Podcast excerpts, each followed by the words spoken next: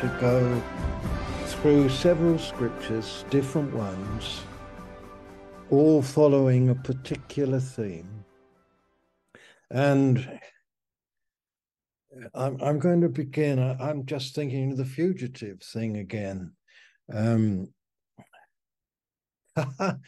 it is that the Bible begins in an amazing way. Of course, it begins with God. Uh, as you know, Genesis 1, uh, in the beginning, God, we, we all know that. Uh, that's the way it all begins. But straight away, straight away, and this is peculiar, um, straight away, verse 2, chapter 1 of Genesis, straight away, uh, void, without form, uh, darkness on the face of the deep. You know, remarkable. Almost, and sometimes I've read that, and you know, probably some of you know that they used to talk, some people used to teach something called the gap theory, uh, where there was a gap between verse, the end of verse one and the beginning of verse two and they would slot in there some catastrophe uh, that had happened uh, because you already got the heavens and the earth, and then some catastrophe, bang, something, and then this kind of formlessness and emptiness and darkness and it's almost as though from the beginning of the scripture you seem to see there's an enemy there's an enemy i'm no i don't want to push that too hard from verse 2 but how what we don't know and uh, I, I, want you to turn with me into a psalm. It's Psalm 74. And I'll begin here, though I could begin in a number of places, but I'll begin in this psalm. You know, you, you turn to the Psalms, and right from the first psalm, um, I don't want you to go there particularly, but you're you you face uh, an enemy and uh, you face someone who's a, a scoffer and the wicked um, and so in this sense we're being chased. Um, we're being attacked. We're in in a fight. Um, you know the wicked are mentioned in chapter in Psalm 1, and then you get into Psalm 2, and you you you become aware of the nations conspiring, um, peoples they plot, and the psalmist says in vain. Faith rises, but you're face to face with enemies in chapter 2. Uh, uh, sorry, Psalm 2. Uh, then you get into Psalm 3 and you're face to face with personal enemies. Oh Lord, how many are my foes, is the way Psalm 3 begins. And uh, I might come to that a little bit later. But here in 74, and I think that you'll find this as a, as a theme all the way through the songs, the 150 songs that faith is singing uh, in the in the face of enemies. The fugitive is running into the place of the the rock that's higher than I, into the place of safety. Um, that that we live in a in a, world that is uh, uh, full of uh, adversity. I mean, just think of Psalm 2, where it says, you know, why do the nations rage? The, the people imagine vain things. They set themselves against the Lord. It's it's very apt for today. I don't know if you you must get that sense of things. The nations setting themselves against the Lord and against his Christ, the you know, the university professors, the the stuff. I've been had two conversations, long ones this week, with two different people in different countries, talking about the concerted efforts uh, of um, the universities and the powers that be to distort, to disturb, to disgust mankind. And it's an amazing thing. But in Psalm 74, uh, and I, I'll, I want to read it right through, but in some ways, I'd like to begin toward the end. Um, and the psalmist says in verse 20, Have regard to thy covenant, for the dark places of the land are full of the habitations of violence. Let not the downtrodden be put to shame. Let the poor and needy praise thy name. Arise, O God, plead thy cause. Remember how the impious scoff at thee all day. Do not forget the clamor of thy foes, the uproar of thy adversaries, which goes up continually. He's living in the midst of the fight, awake to it, aware of it. And, you know, if you go to the beginning of the psalm now, so he wants them, he wants God to remember his covenant, remember he mentions the word remember again in verse 18.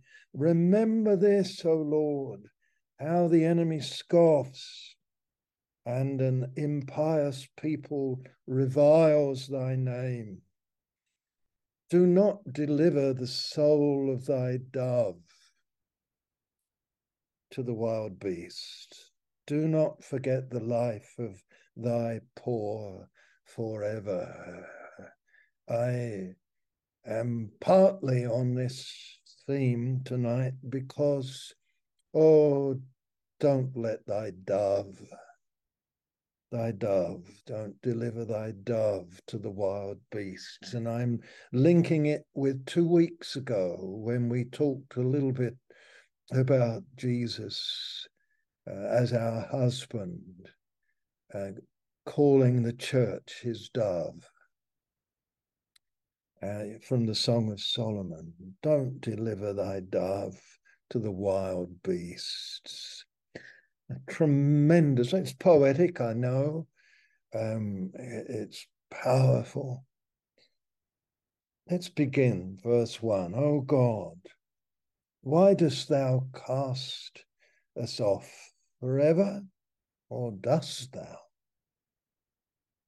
Why dost thy anger smoke against the sheep of thy pasture.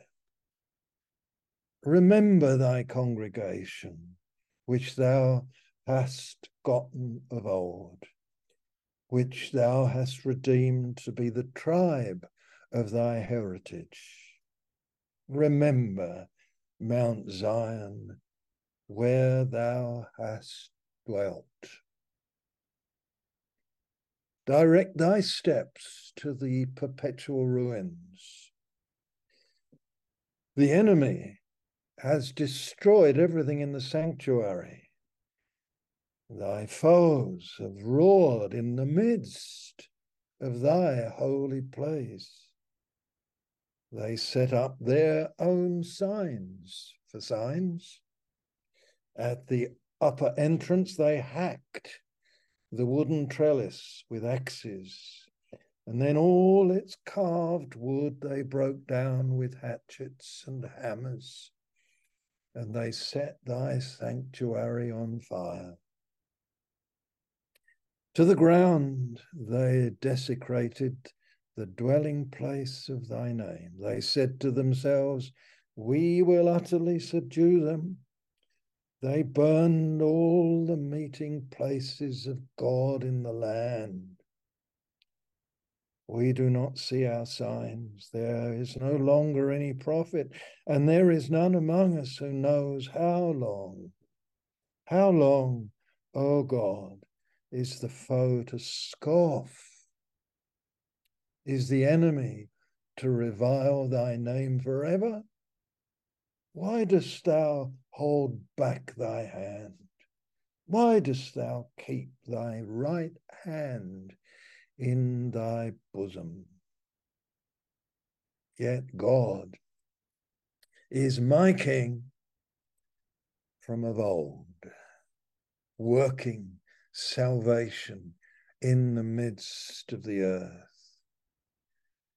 Thou didst divide the sea by thy might. Thou didst break the heads of the dragons on the waters. Thou didst crush the heads of Leviathan. Thou didst give him as food for the creatures of the wilderness. Thou didst cleave open springs and brooks. Thou didst dry up ever flowing streams. Thine is the day, thine also is the night. Thou hast established the luminaries and the sun. Thou hast fixed all the bounds of the earth. Thou hast made summer and winter. You know, when Ken read out the hymn, uh, I can hear the Spirit of God speaking victory and triumph. In, in the midst, you know, to the fugitive. Come in, you fugitive. Come on, you that are under threat. Come on in. Come on in. When Richard prayed, I can hear that same spirit speaking, the spirit of faith rising up that comes from God alone, working in our hearts, a spirit of faith to make confession. And I read this psalm and I can hear that same spirit of faith, utterly honest, utterly true to what has been happening, uh, utterly true, uh, not not lying, not avo- avoiding, not evading, not twisting, but facing uh, the state of things as they really are, and yet God, my King, God, my King, is from old working salvation in the midst of the earth. And I, I, believe myself, you may disagree with me, that somehow he's taking you right back to Genesis 1. Thou didst cleave open springs and brooks, thou didst work salvation. In the creation, you thine is the day you spoke light. That first day in the darkness, in the darkness where the Spirit of the Lord was present, brooding, waiting, and thou didst speak light. And then several days later, you said, Let there be day let there be night, I will restrain. Night, I will have darkness, it is necessary, but it will be limited in duration. It will be limited in duration. There will be hours of darkness, but it will be, its duration will be limited. It will not be permanent. It will not cover the whole earth. Amen. Thine is the day, thine is the night. Thou didst establish the luminaries and the sun and thou hast fixed all the bounds of the earth. Thou hast made summer and winter. You're in full control of all the seasons. And but there's something more in this psalm because he says he, he asks the Lord to do this. If you go up toward the beginning of the psalm, he says, Remember Mount Zion, where thou hast dwelt. And he says, Now walk, direct thy steps to the perpetual ruins. Go and look at it, Lord. He's got such an awareness that uh, this is his father's world. Do you know that song? Do you know the song? This is my father's world. I think it uh, comes from the Gettys uh, in Northern Ireland. Certainly got an Irish twist to the melody. This is my father's world. This man's got this great sense God is here. This is still his house. The Jerusalem was a house within the house, and the temple in Jerusalem was the house within the house within the house, that uh, everything is God's. Everything is God. And you know that there is no temple in Jerusalem today. And uh, you know, of course, that you and I are the temple uh, of the Lord. We are his dwelling place. We are the house within the house. The earth is the house. The earth is the Lord's. So I go into another psalm that takes me there, doesn't it? Psalm 24. And this is what this man says. The earth is the Lord's, and the fullness thereof. The earth is the Lord's, and the fullness thereof, the world and those that dwell therein. He has founded it upon the seas, establish it upon the rivers. Praise the Lord.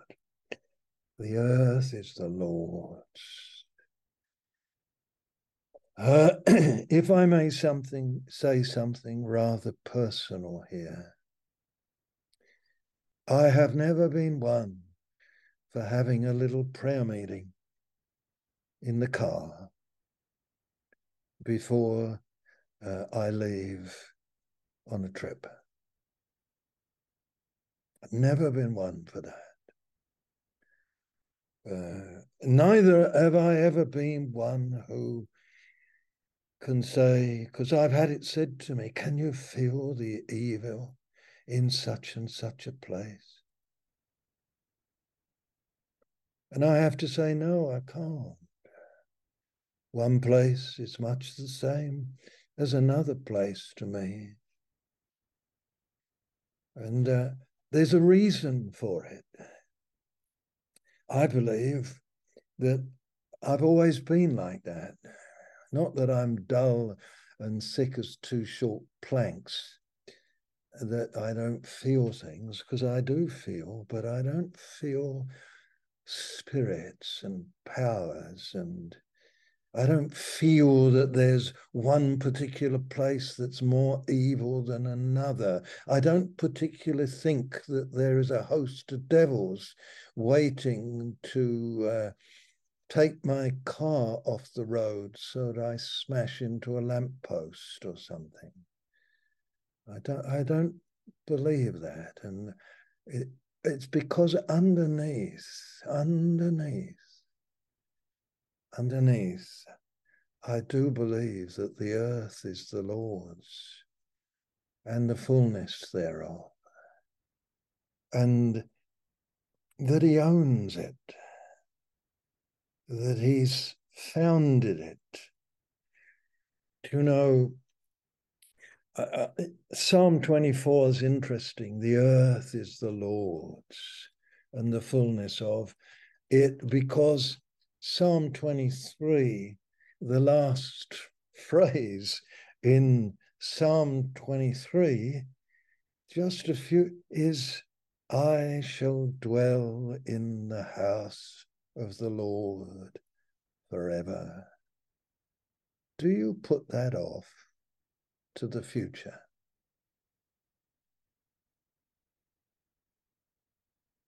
Or do you localize it to going to church tomorrow for some of you uh, in the United States? Do you localize it? the house, or do you put it all entirely into the future? Or are you enjoying, am I enjoying the good of it now that I'm dwelling in the house of the Lord now? That this this is my father's world, that my father's here, and uh, that I don't need to be afraid. I don't need to be afraid. Hallelujah. I shall dwell in the house of the Lord forever. Forever. Amen.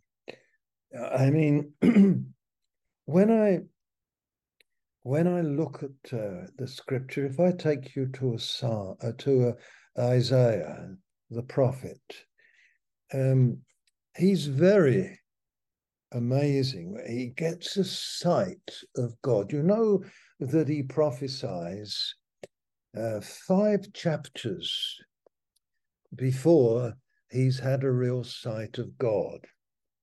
Have you ever thought about that? Great revelation of God that he has is in the sixth chapter.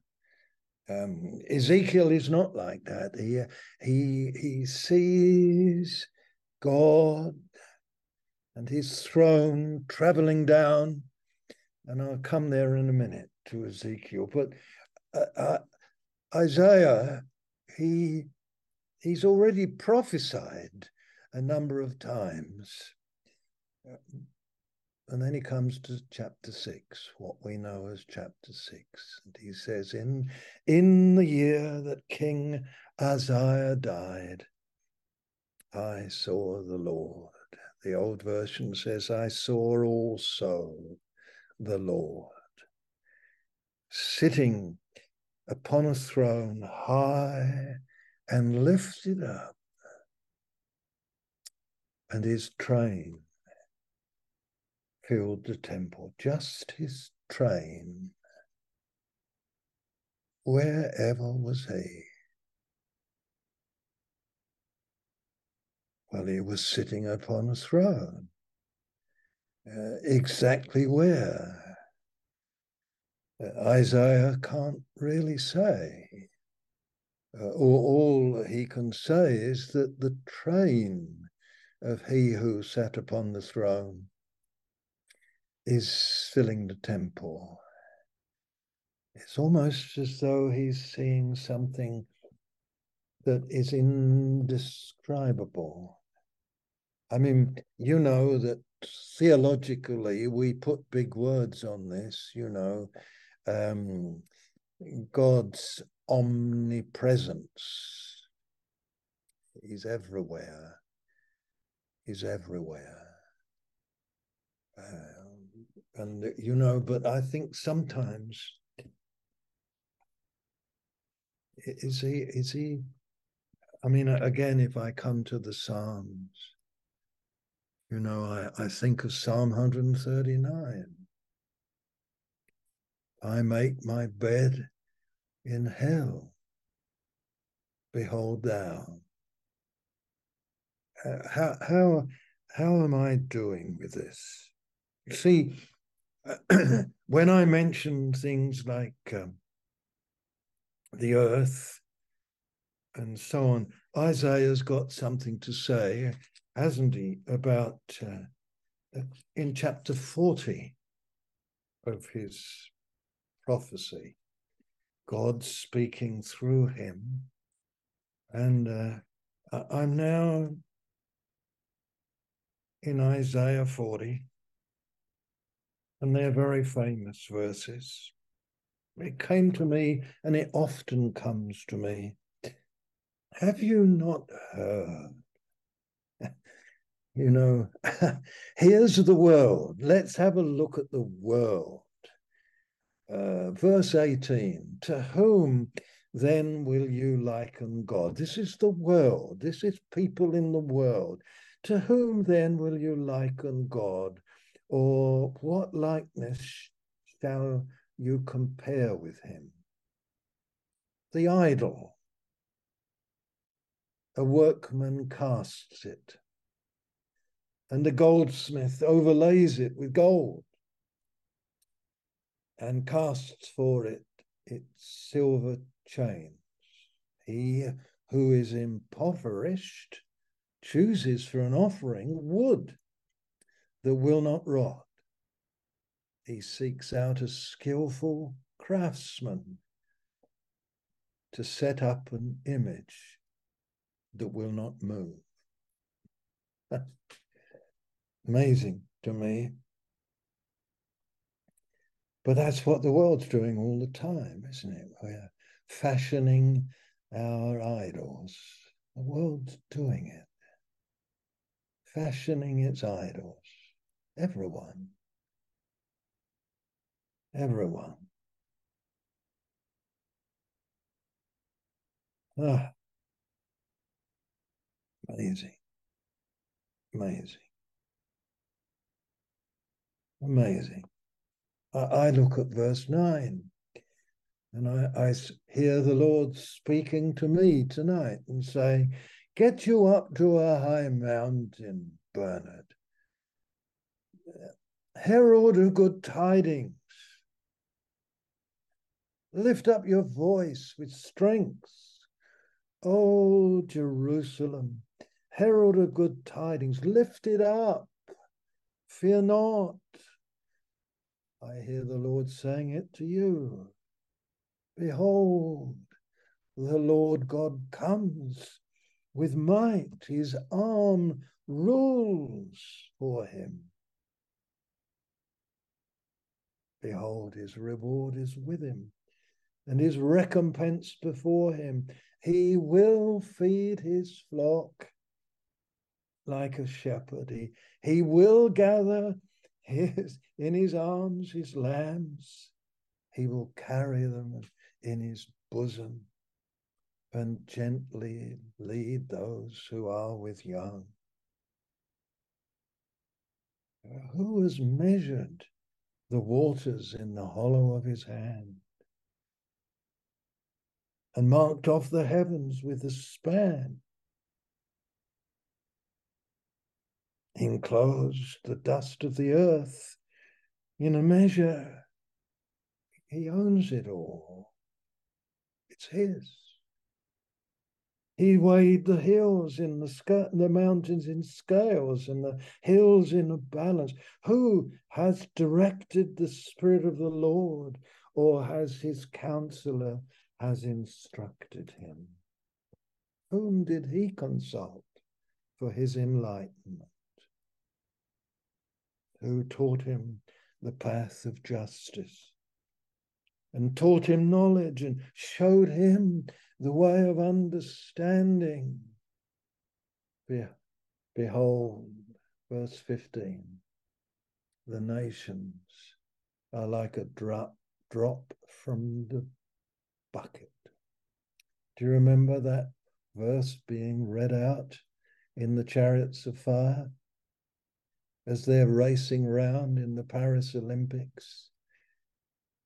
And they race and race, all the nations and the the the athletes of the nations racing around. Ah, they're like a drop from a bucket and are accounted as the dust on the scales. Behold, he takes up the isles like fine dust.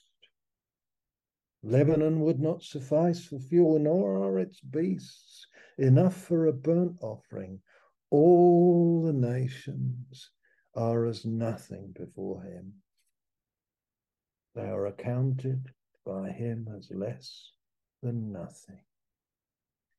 Are you really going to liken an idol made of silver or gold to God? Are you really going to worship things and its that are localized in their placing? that are the product of your own mind. You know, you can hear the prophet, you know, and I often wonder, verse 21, whether God is using irony in verse 21. Have you not known? Have you not heard? Has it not been told you from the beginning? Have you not understood from the foundations of the earth? It is that old idol that sits on the circle of the earth.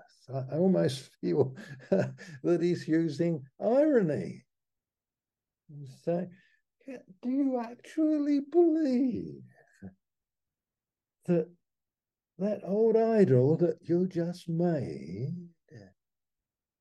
you know, that splitting of the atom that you just accomplished, and all this uh, harnessing of solar power and wind and this and that and the other and the idol of the United Nations and the all these things that you've been fashioning, oh man, do you really think?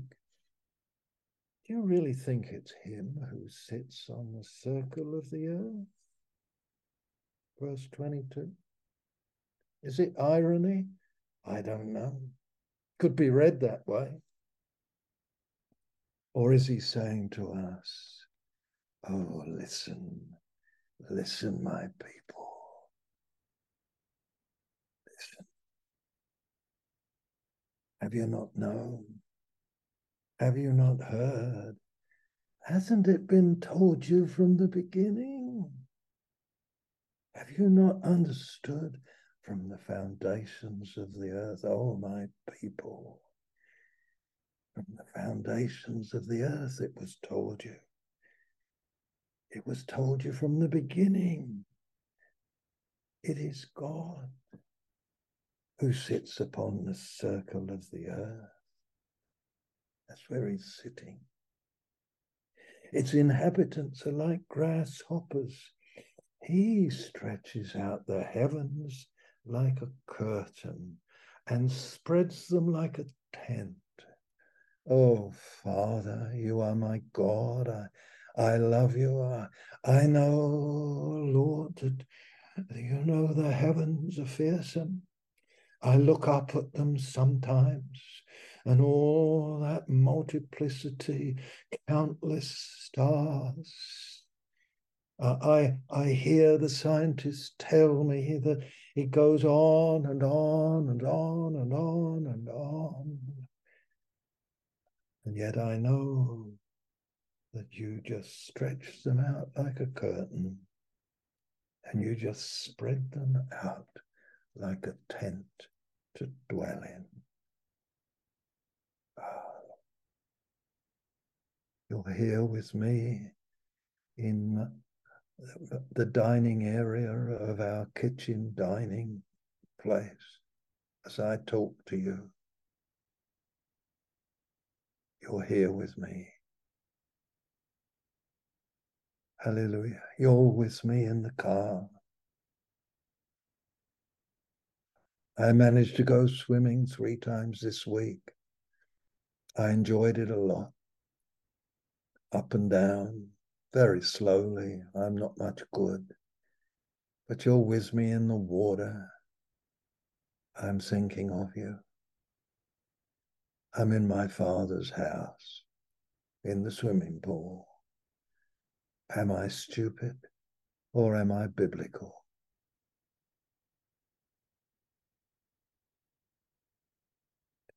Am I a fool or am I seeing things right?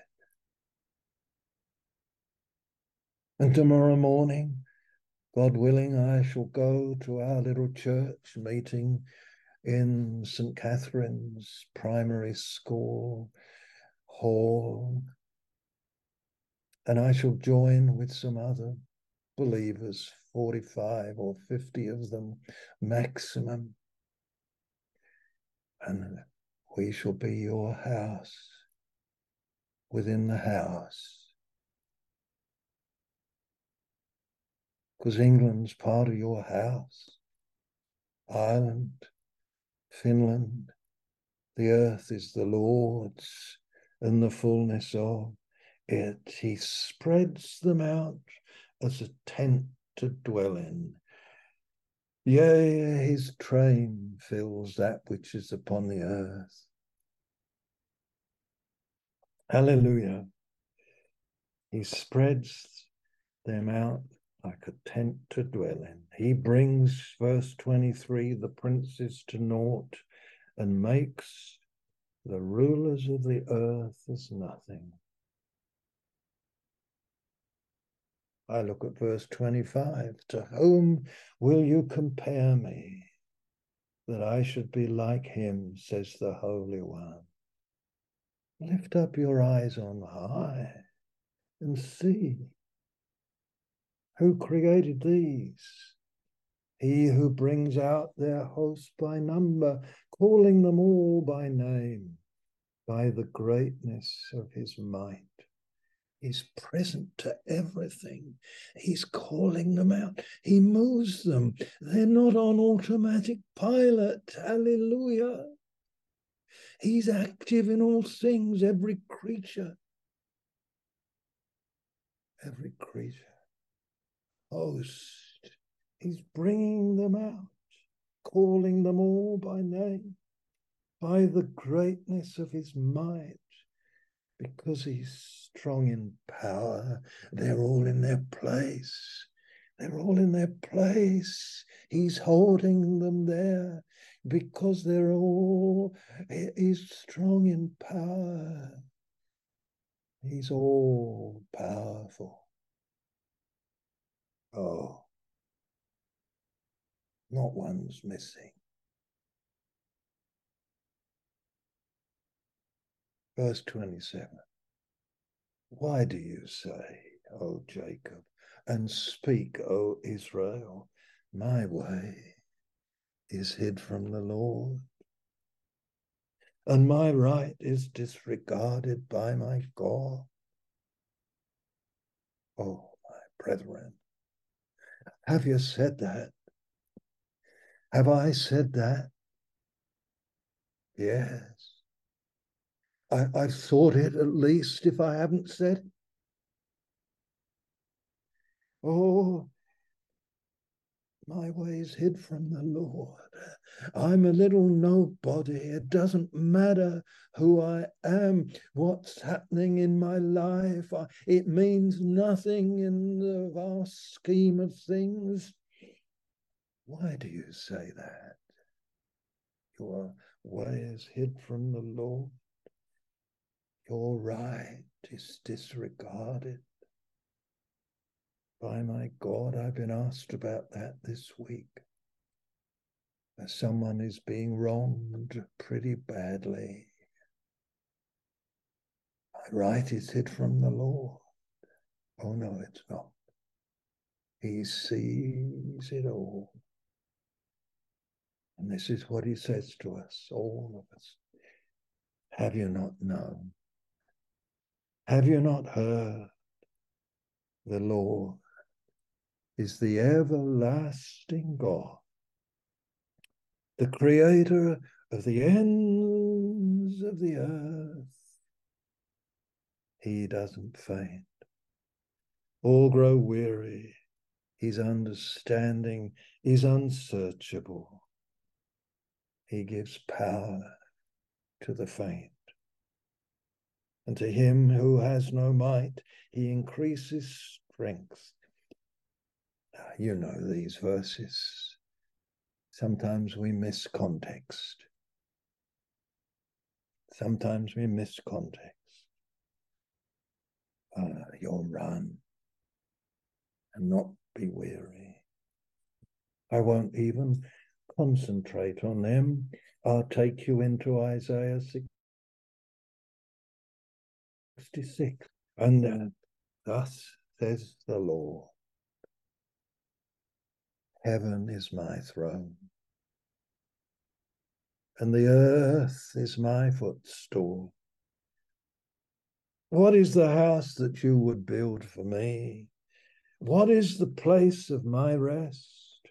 All these things my hand has made, and so all these things are mine, says the Lord. But this is the man to whom I will look. He that is humble and contrite in spirit, who trembles at my word. Isn't it wonderful? Heaven is my throne. The earth He's here. He's here. That's my message for today. That's the burden of my heart. That's that's the way I see it. You know, you say to me, Well, I know this. And I say to you, and I know this too. And then I qualify it and I say, not enough. Let faith increase. Let my faith increase. Ah, you know, there are many of us, my brethren, who are like Jacob in Genesis 28. You knew I was going there. You should have known. Anyway, dear Jacob, you know, he is so busy in his life with the help of his canny, tricking mother. You know, he's so busy trying to cook things up and do God's will, and, you know, and get the blessing and do this and do that and do the other because he doesn't realize that his way is not hid from the Lord and God who speaks a word is the God who will do it. So his mother's got her trickery and Jacob's got his trickery. Bless his heart. And this is what happens in verse 10 of chapter 28 uh, of Genesis. Jacob left Beersheba and went toward Haran, and he came to a certain place and stayed there that night because the sun was set. Taking one of the stones of the place, he put his it, it under his head, one of the stones of his of the place, and he put it under his head, and he laid down in that place to sleep. Oh, glory. glory. He's laying there on the earth and he's got a stone for a pillow. Uh,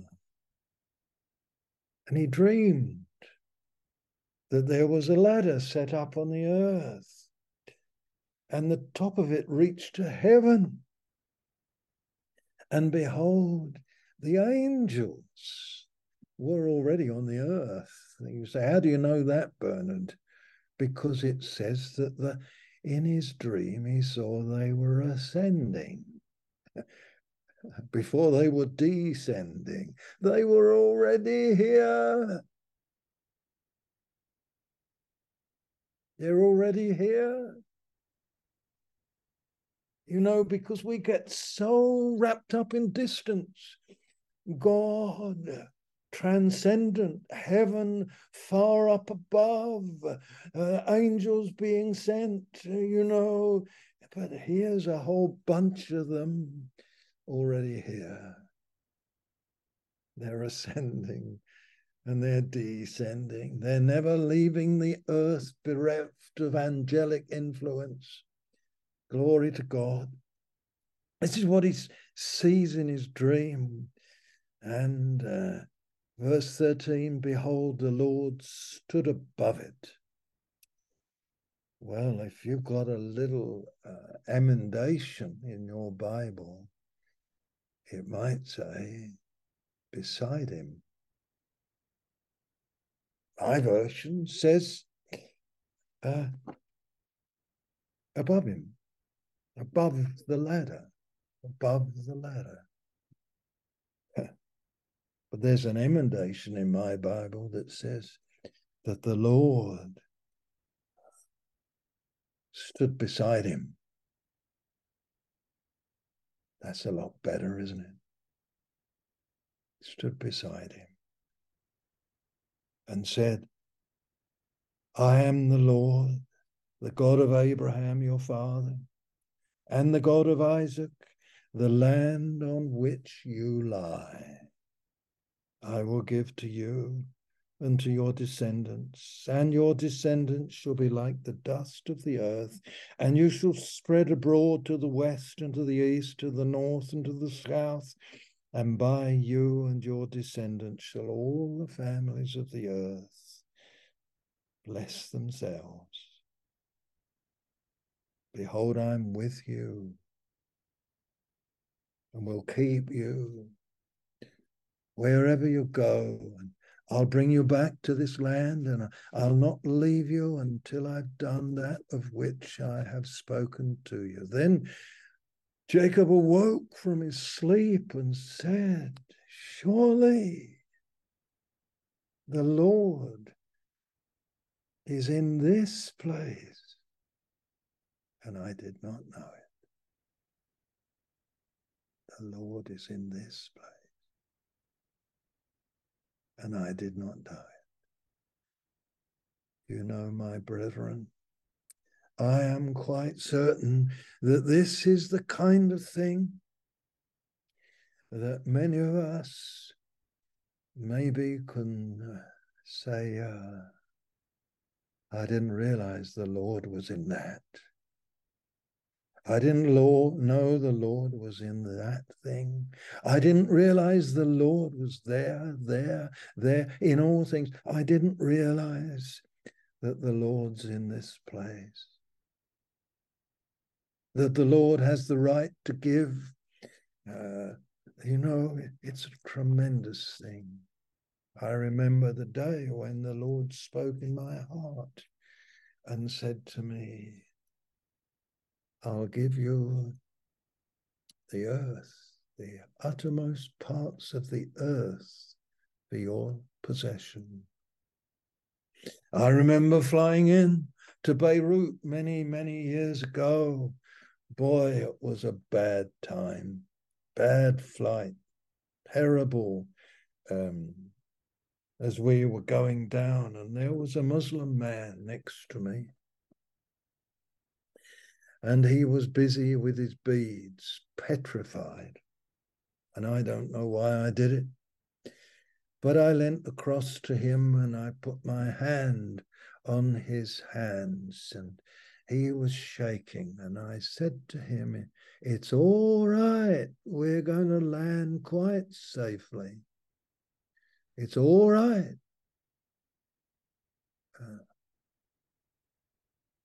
He looked at me strangely, and I said to him, I am a servant of God,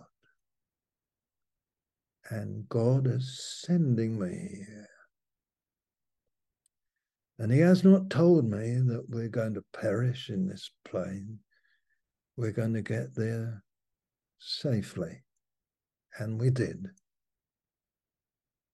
But you see, he who is prince of the kings of the earth, he who is sat at the right hand of the Father in glory. And I hope that you realize that such is the interpenetration of our blessed God, that he who sits upon the right hand, the Father has set him there, and then the Son sets his Father at his right hand. And that such is the interpenetration of their life, that they're forever giving place the one to the other and giving glory for God is love. But there it is. You know that the Prince of the Kings of the earth, even the Lord Jesus, he's one of the last words he said to his apostles. Now you go. You go everywhere. You go. And he told them what to do when they went. You go. Go into all the earth. Go everywhere. He didn't say that to Mr. Biden.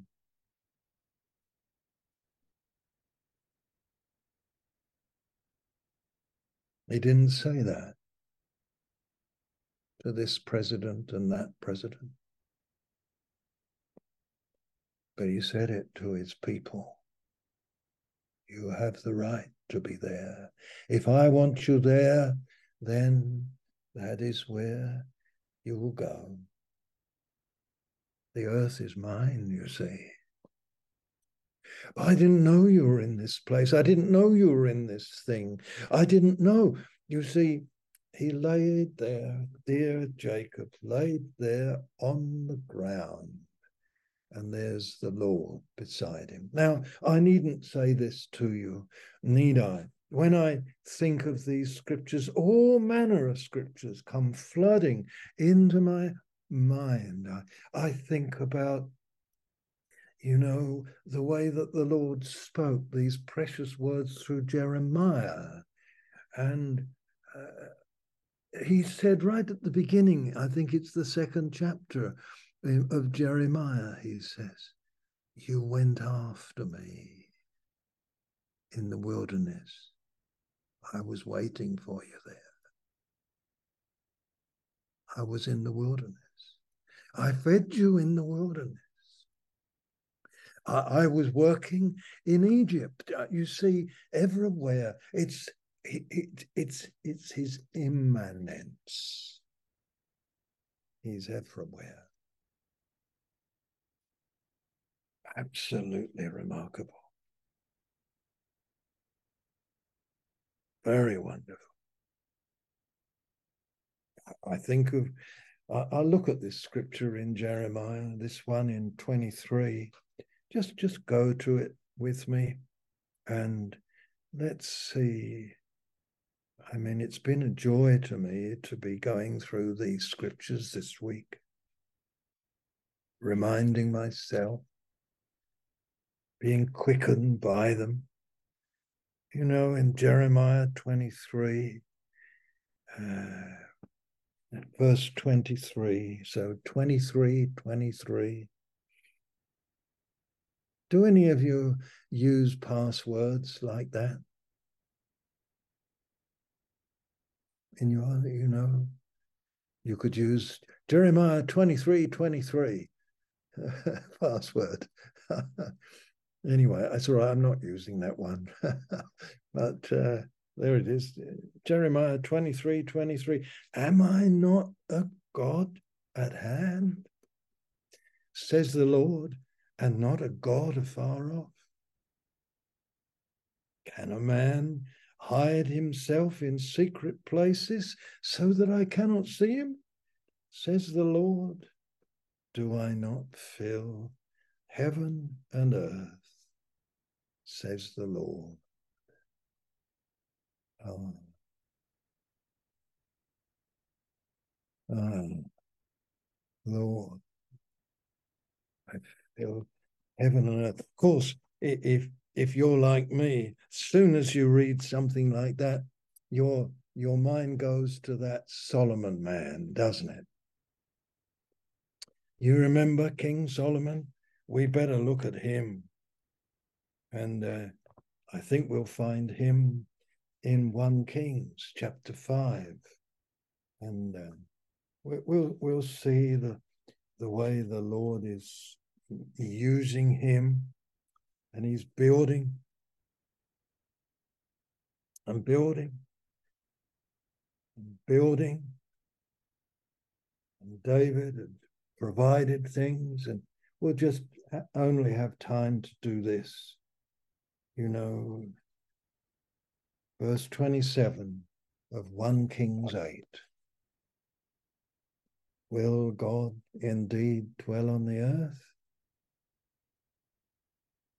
Verse 27 of 1 Kings 8 Behold, heaven and the highest heaven cannot contain thee.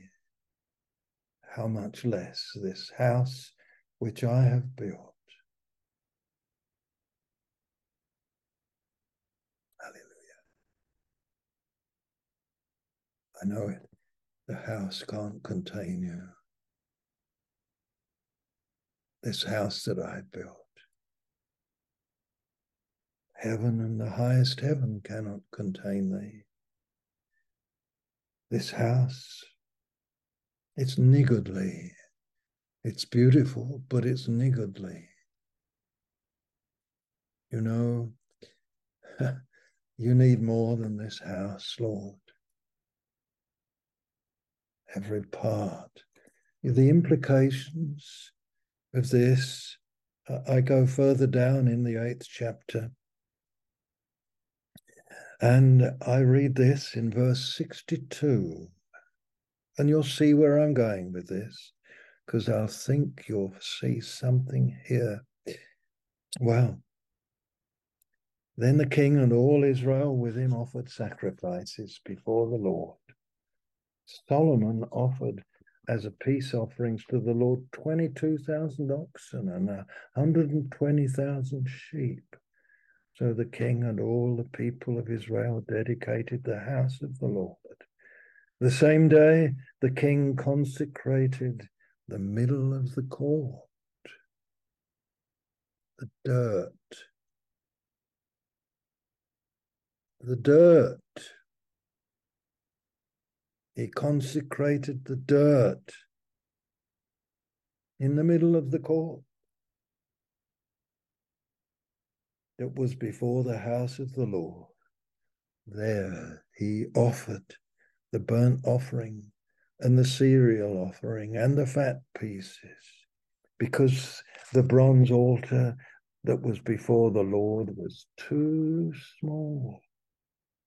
You know how big that bronze altar was?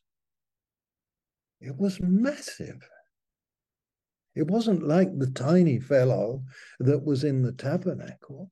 The bronze altar itself, a cubit, I can't remember exactly the dimensions, but I think it was something like, I, can I find it? He made the sea. Uh, where is it? And uh, oh, chapter 7, I think. You can see how big the sea was. Look at this. It was 10 cubits from brim to brim. That's 15 feet at least. And I can't remember where's the altar, but that brass altar was large, large, large. Hallelujah. Wasn't big enough. And so the whole place became holy. The dirt became holy. The earth is the Lord's and the fullness thereof. Walk it freely, will you? Don't let your heart be filled with fear. Fear of devils. Did you notice in the psalm that I began with? Did you notice how it began with the fact that there were enemies in the house? There were enemies in the house. They got into the house of the Lord. There were enemies in the house. You know, they're all around us. Be not afraid. The earth is the Lord's. Let your faith cause you to sing like the psalmist. Let your faith rise. This is the, the, the, the victory that overcometh the world, even our faith. The enemies have gotten into the house. You, an interloper is here. He's working, he's moving. Of course he is. He's doing his utmost. But the earth is the Lord's and the fullness thereof. He owns the cattle on a thousand hills. An enemy has come, an enemy has done this. He's been thrown out of heaven. He has been moved. He's come down to the earth. So I go into a New Testament scripture, don't I? Chapter 12 of the book of Revelation. And I find that here he is, that, and this might give some explanation that old enemy, that dragon, who was at enmity, chapter 12 of Revelation, who was standing there in front of the woman. He's always there. When you would be pregnant with the things of God, want to go forward in His will, there's always something confronting you. It might be a sense of your own failure. I don't know. It may be a person. Don't know. But that enemy is swept down with his tail, verse 4 of chapter 12, to the earth, a third of the stars of heaven people tell me that, that they're angels that went down. He swept them down. He left, he brought them into a state where they believe the lie. God is not here. God does not care. Swept them down. And then we read this, don't we? Further down. And the great dragon was thrown down, verse 9, that ancient serpent who is called the devil and Satan, the deceiver of the whole world, he was thrown down to the earth. And his angels were thrown down with him. And I heard a loud voice in heaven saying, Now the salvation and the power and the kingdom of our God and the authority of his Christ have come. The accuser of our brethren has been cast down, who accuses them day and night before our God. And They've conquered him by the blood of the Lamb and the word of their testimony. They love not their lives unto death. Rejoice then, O heaven, and you that dwell therein. Woe to you, O earth and sea, for the devil has come down to you with great wrath, because he knows his time is short.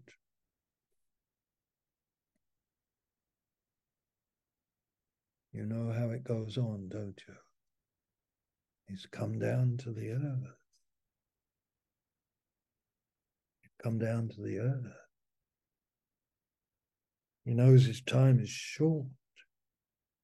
And the enemy comes against the children of God, the children of the woman. And then in verse 16, the earth came to the help of the woman, and the earth opened its mouth and swallowed the river which the dragon had poured from his mouth. I'm hearing, my brethren, I spoke a little about this on to the, my Malaysian brethren last Sunday. You know, but I hear the sound of the martyrs from under the altar. Those who had the testimony. The testimony. This is my Father's world. The earth is the Lord's and the fullness thereof. Hallelujah. I'll just finish, if I may, with Ezekiel chapter 1. I'll just take you there. Well, I'll perhaps one other scripture after this, but I'll just read Ezekiel 1, where Ezekiel, the man of prophetic insight in the 30th year, in the fourth month, on the fifth day of the month. Isn't God a God of time? Isn't God a God who raises up the word of his testimony in times of great need, where Babylon is rising with great force out of the north? coming down and they're going to destroy Jerusalem. Uh, it seems everything's going to be scattered.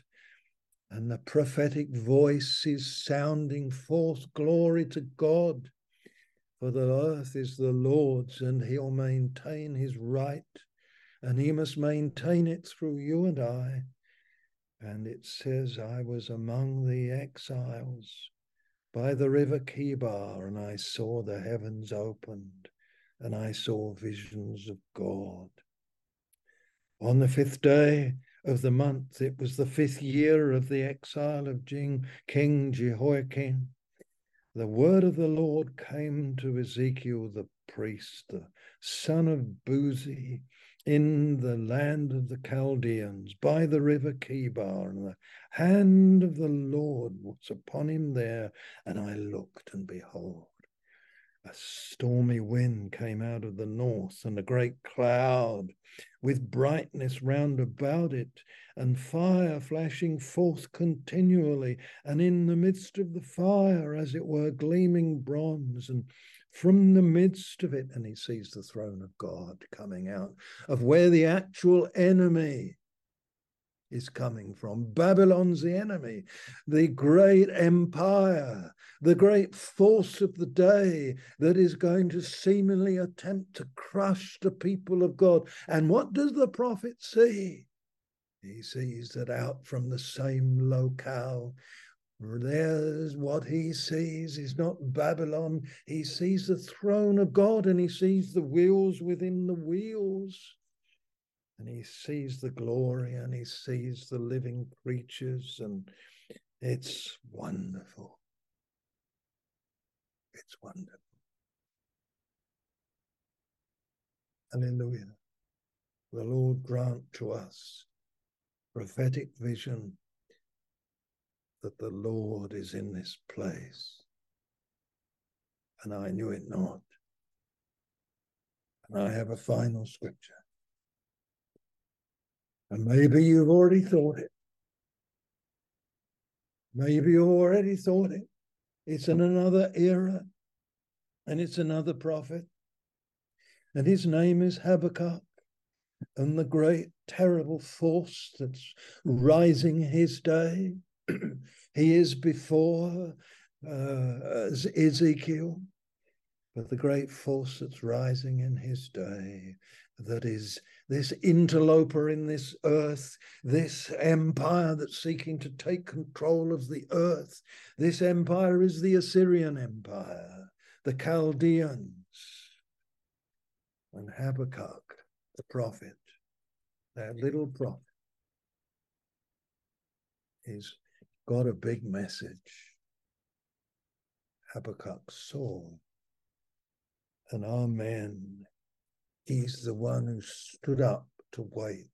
He's the one who reasoned with God, who had these questions with God.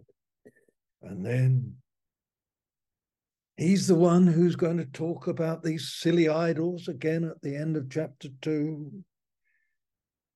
He's the one who's going to pray, oh, revive your work in the midst of the years. He's going to pray for that. Going to seek God for that. Hallelujah.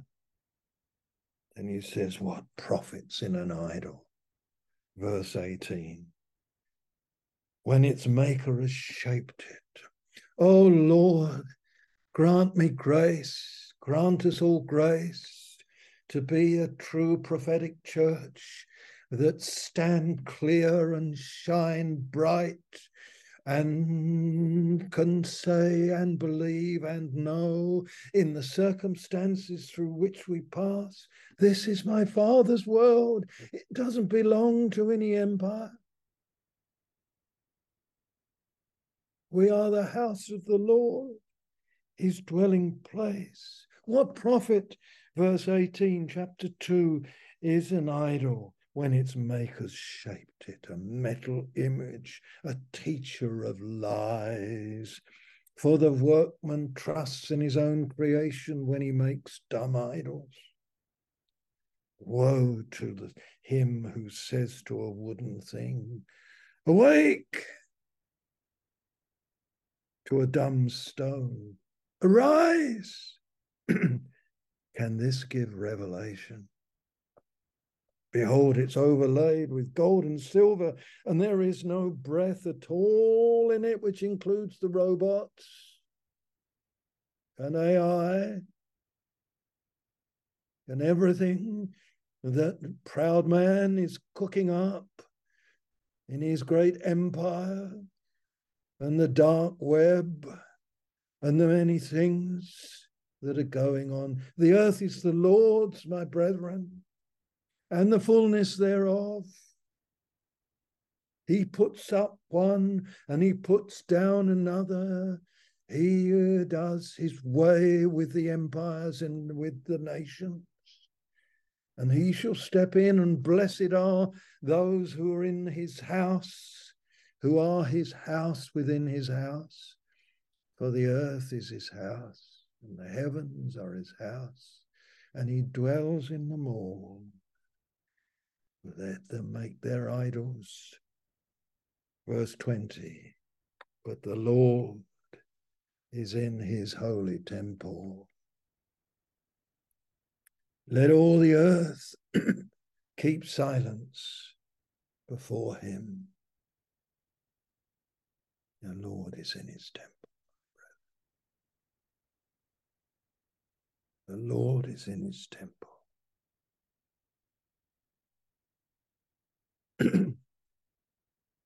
Amen.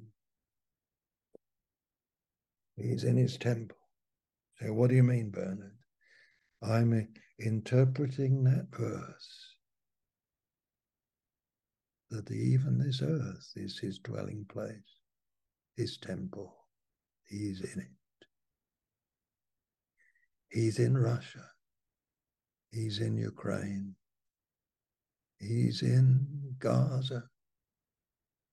He's in Iran. He's in Australia. He's in Malaysia. He's in your house. The Lord. And you are the blessed ones. I am a blessed one who's beginning to wake up and realize the Lord's in this place and I knew it not. He who, if he choose, shall do miracles for you, shall shut doors and open them, shall protect and keep, and strengthen you if you have to suffer. The Lord is in his temple, you see. The Lord is in this temple.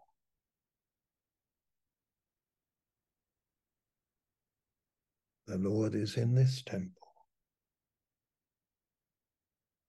High on this hill where we live overlooking our city.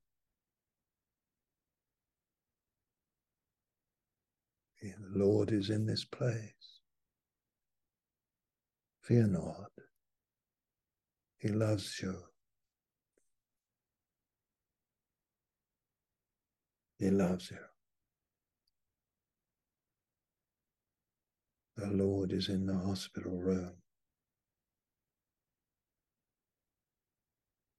Glory to God. Let all the earth keep silence before him. and then Habakkuk prays. And he finishes his prayer off, doesn't he? Very fam- famous the way he says, uh, though the fig tree do not blossom, nor fruit beyond the vines, the produce of the olive fail, and the fields yield no food. The flock be cut off from the fold, and there be no herd in the stores. Yet I will rejoice in the Lord. I will joy in the God of my salvation. God, the Lord, is my strength. He makes my feet like hinds' feet. He makes me tread upon my high places. Hallelujah. well, I've traveled you around a whole heap of scriptures. to try and present one great, wondrous truth. The Lord is in this place. Hallelujah. Hallelujah. The Lord is in this place.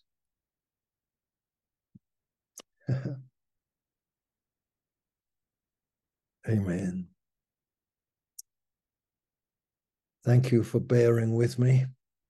Uh, you know, I've had such joy thinking about these things. Looking out my window, walking down the road, swimming in the pool. Such joy, realizing in Him I live I move. I have my being. In him, I live and move and have my being. That's that's Act 17, isn't it? Perhaps I should have begun there.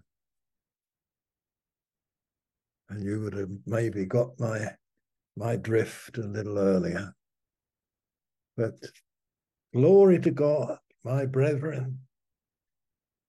In him, he's established his right to all the earth. He sealed it with his blood. He sat down at the right hand of the Father in glory.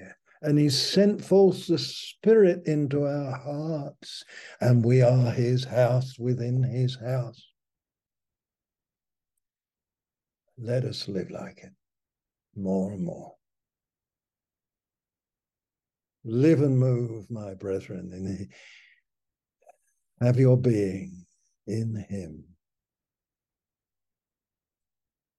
With joy, like dear Habakkuk, I will joy. Amen.